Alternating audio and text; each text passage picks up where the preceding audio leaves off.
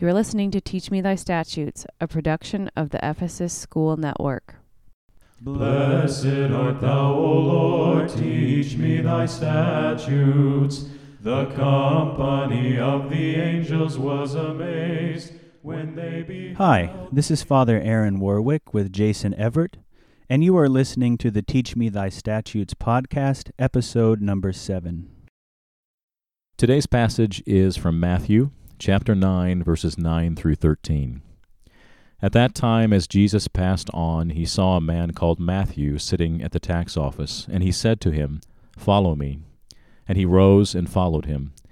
And as he sat at table in the house, behold, many tax collectors and sinners came and sat down with Jesus and his disciples.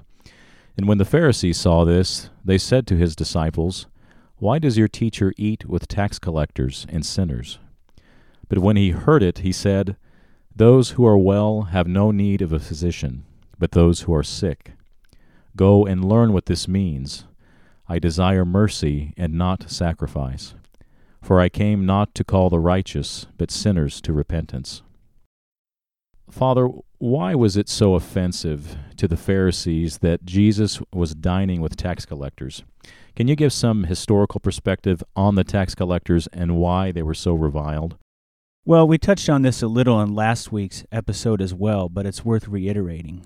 Uh, before I do that from a historical perspective, though, I want to focus on, even in our modern times, how we can understand this that there's essentially no one who likes the tax collector. This is especially true for people who are business owners or uh, people like myself, clergy, uh, who actually pay their taxes quarterly and have to write the check. Uh, you know, for a lot of employees, the money comes out automatically and they don't really notice it. But when you sit down and write the check, it's not usually the most pleasant experience. That's a great point. You're absolutely right about most people not knowing how much they pay in income taxes. In my daily work, when I ask someone what their monthly income is, they almost always give me a net number, an, an after tax figure. They only know what has gone into their bank account. And for you, Father, having to write that check each quarter is undoubtedly more painful. Yeah, it's not it's not fun, but if we you know you set aside your money in advance, and that that helps a little bit. And and my wife and I always joke, you know, we think about the good things that taxes are are used for, uh, sending it in for the roads and and to help some people in need and so forth. That eases the pain a little bit, but. Even uh, people who don't really pay much attention uh, to the taxes coming out of their check or who get a refund every year, uh, they all still uh, try to minimize their taxes. Uh, none of us likes to pay uh, more than our fair share, and and that sort of leads into the historical perspective of the problem with tax collectors uh, during Jesus' time. Mm. What do you mean by that? Well, there's there's two different aspects uh, that I'd highlight as it relates to the tax collector during Jesus' time. Uh, the first uh, relates to what I said about not wanting to pay more than your fair share of taxes. Uh, during Jesus' time, and I know most of our hearers probably don't realize this, but you didn't have the U.S. Postal Service, uh, let alone auto pay on your bank accounts. Uh, so to collect taxes, the Roman Empire needed tax collectors. And like I said, with uh, business owners today or contract employees, uh, you actually have to pay the money. It's not something that automatically comes out of your check. Uh, but on top of that, uh, the tax collectors were known for cheating people out of money. I mean, you know, imagine that you live in first century Palestine uh, and, and say that you uh, know your tax for the year should be $5,000. And I'm, I'm just using modern day money to make it easier. Uh, so when the tax collector shows up, you know, you're ready to pay him $5,000. Uh, but instead of collecting the $5,000 you owe, the tax collector says you owe $6,000. Now, what, what are you going to do about it? You're a long way from Rome. Uh, you can't hop on a plane and be there in a few hours to protest uh, in Rome. Uh, the tax collector has the authority of the law behind him know, are you going to uh, go to jail for several months while waiting on your case to be heard to save a thousand dollars? No, you're just going to angrily pay the six thousand uh, dollars to the tax collector. And so the motivation for the tax collector to inflate what you owe is because Well, uh, simple. It, he gets paid for collecting taxes by the Roman Empire, but in addition to that, he's going to pocket the $1,000 he stole from you. So he's going to report to Rome the $5,000 that you owed and keep the extra $1,000 for himself. that sounds like a pretty profitable gig. Yeah, that it would be a good it would be a good gig for sure if uh, if it wasn't for the morality uh, factor behind it.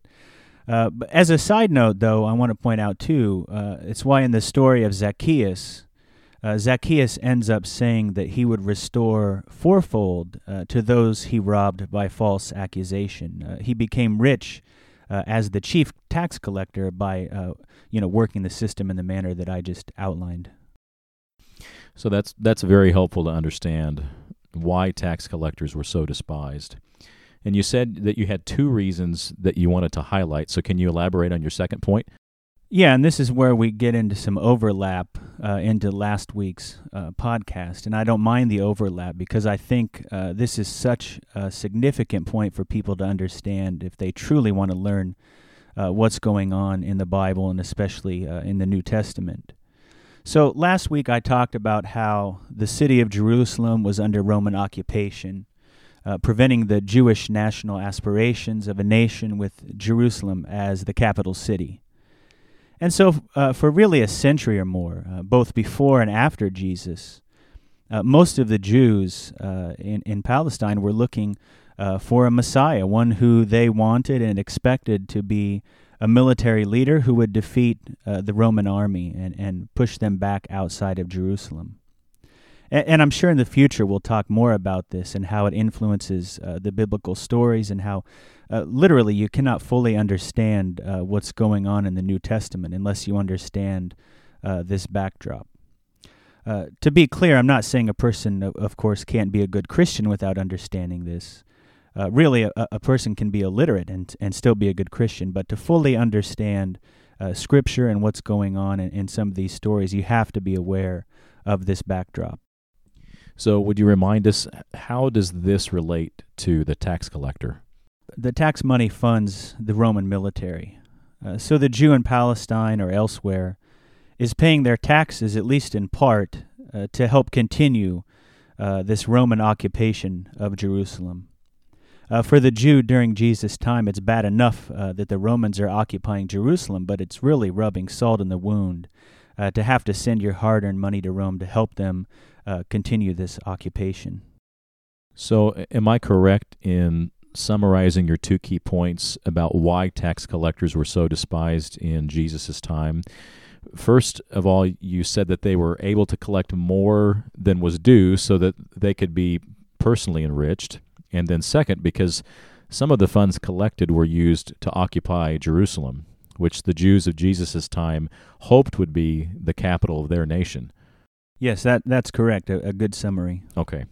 Thanks for that insight. Uh, for my final main question of, of today, in verse 13, Jesus says, I desire mercy and not sacrifice. So, coming from the law of Moses, and a long history of ritual sacrifice, how radical of a concept would this have been for the Jews at the time? Well, my answer to that would be that it was uh, a radical concept to them, uh, but it shouldn't have been uh, as radical as we might think. Why do you say that? We we have a tendency uh, to think uh, about this kind of teaching, this teaching of Jesus. I desire mercy and not sacrifice, uh, as something that comes only from Jesus or the New Testament. But in fact, uh, Jesus here is quoting the prophet Hosea. Uh, that quotation is found in Hosea 6 6. So while Jesus' teaching was radical in, in terms of how uh, the Jews were practicing their religion, uh, it shouldn't have been radical to them if they really understood and paid attention uh, to the scriptural message. And and by the way, I believe that's true of us Christians uh, today as well. Would you explain that further?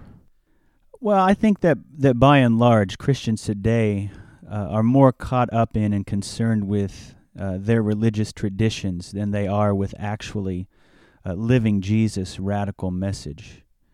if you just listen to what Christians are saying, uh, they're turning the gospel into some sort of moralizing teaching. It's really, uh, in essence, uh, turned into another system of the Mosaic law, a bunch of thou shalt and thou shalt nots. Uh, Christians are a large voting bloc in the U.S., and they get drug into these so called uh, culture wars.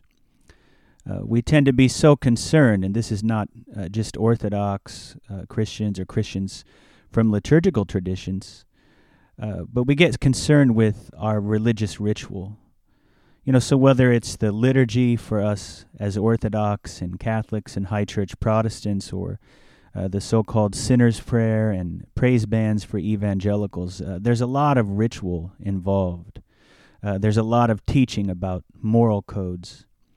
And uh, in my opinion, at least, there there's not near enough talk about uh, caring for the needy neighbor and, and showing mercy over sacrifice and uh, ritual, and even uh, we would say I would say uh, church attendance.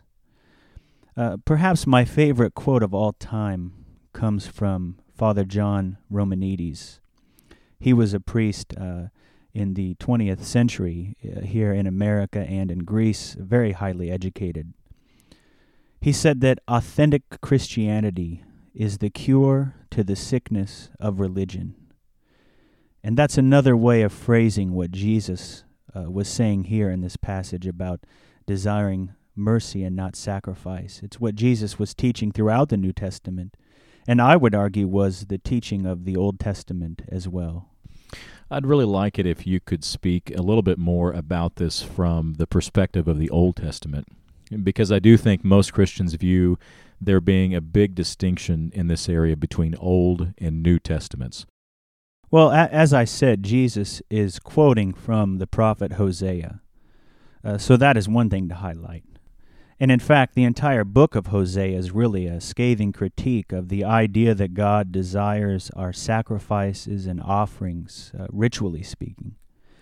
What Hosea emphasizes is what I've mentioned before. As we human beings are created in the image of God, it's our responsibility to represent Him to each other and to all creation and to show His mercy and compassion in overlooking sins. Another example uh, that I love to use, uh, especially for us Orthodox, is Isaiah chapter 58. In that section, uh, God mocks the people for thinking that their fasting is going to impress him or cause them to be closer to, to him. Uh, he explains that a true fast is not to make oneself hungry, but to relieve the hunger in others. And that's why so many of the church fathers in the Orthodox tradition mention that when you fast, one of the main points is to give up your food in order to give it to someone who's hungry and can't afford uh, the food themselves. The purpose isn't just to make yourself hungry as though that's somehow going to impress God. Uh, then, going even further in that passage, uh, God critiques the people because even though they're fasting, they exploit their laborers. So you see there this connection between an authentic faith in the scriptural God and what today we might call social justice.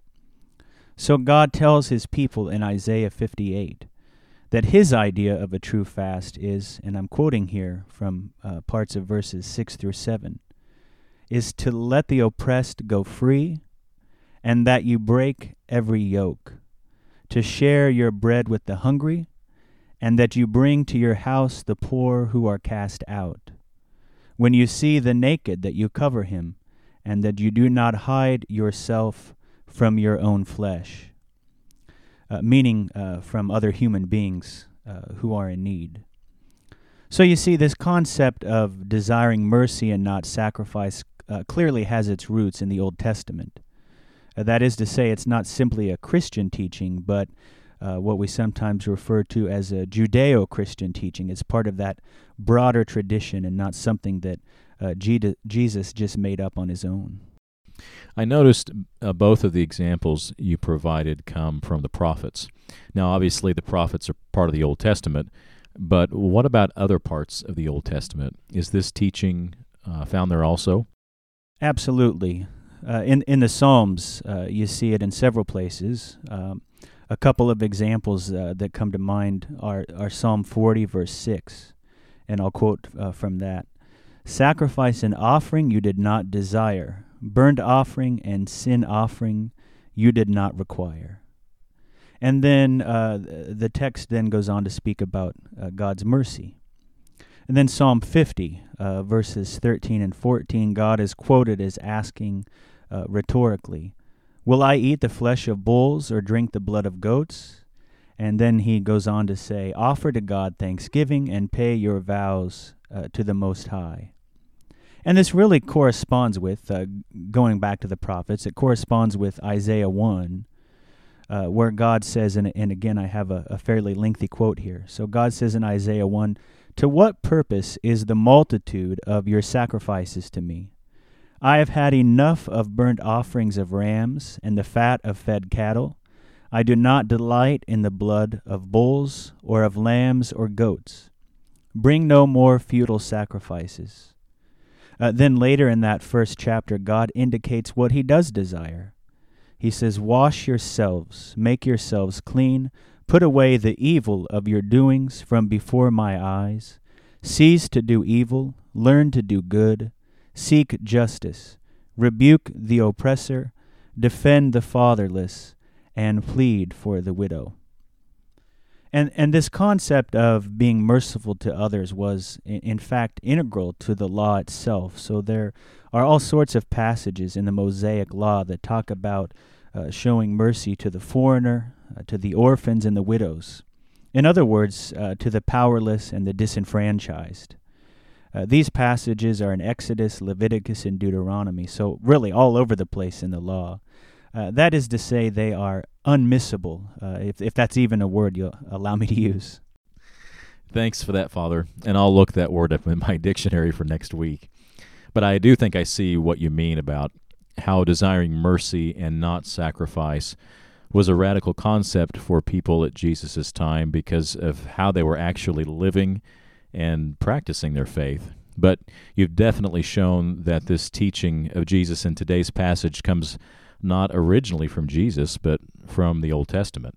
Yeah, that's that's correct, and and I imagine in the future uh, we'll discuss uh, more how Jesus' teaching, all of Jesus' teaching, uh, is rooted in the Old Testament, and and again, this is commonly misunderstood today by Christians. So I'll look forward to elaborating, I'm sure, uh, more on this in the future.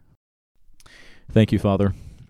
In today's episode, we began by discussing tax collectors in Jesus' time and how reviled they were for the way they conducted themselves. This provided insight into why the Pharisees were so offended with Jesus sitting at table with such people, not to mention the fact that their taxes were being used to continue the Roman occupation of Jerusalem. And in examining verse 13 of today's passage, I desire mercy and not sacrifice we learned that this teaching is actually found throughout the Old Testament. Father Aaron provided numerous examples that this teaching should have been clearly understood by the Jews. Yet, as is the case today, Christians are oftentimes narrowly focused on their own traditions, with very little attention paid to caring for the poor and showing mercy.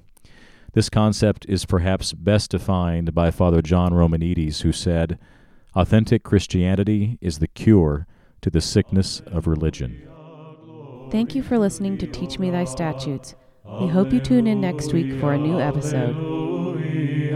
Alleluia, glory to thee, O God. Alleluia, alleluia, alleluia, glory to thee, O God. O